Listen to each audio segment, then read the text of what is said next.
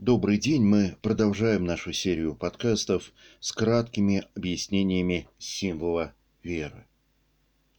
В символе веры мы исповедуем Сына Божия, нас ради человек и нашего ради спасения, сшедшего с небес и воплотившегося от Духа Святого и Марии Девы, и вочеловечившегося.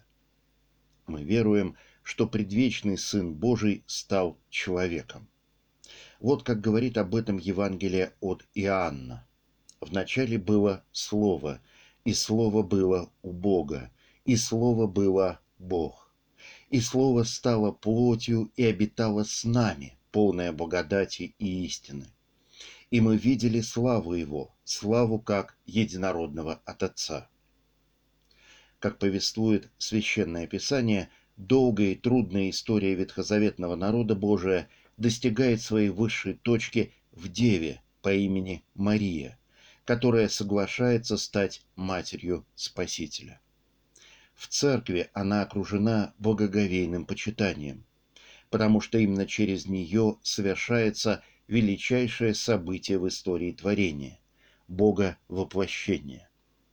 Сверхъестественным действием Святого Духа, без участия земного Отца, она зачинает вынашивает в чреве и рождает младенца, которому нарекают имя Иисус. Так Бог, не переставая быть Богом, становится человеком. Создатель поселяется среди своих созданий.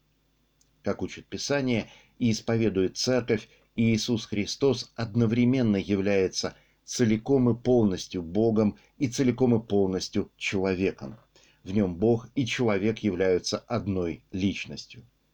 Как человек он живет среди нас, разделяя с нами все тяготы жизни в мире, разрушенном нашим грехом.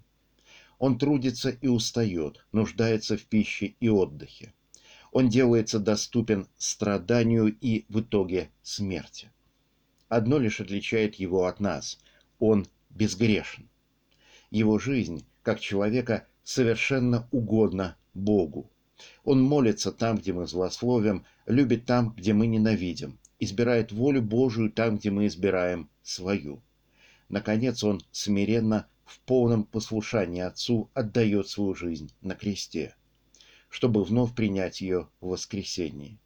Как говорит святой апостол Павел, единородный Сын Божий уничижил себя самого, приняв образ раба сделавшись подобным человеком и по виду став как человек, смирил себя, быв послушным даже до смерти и смерти крестной. Зачем он совершает все это?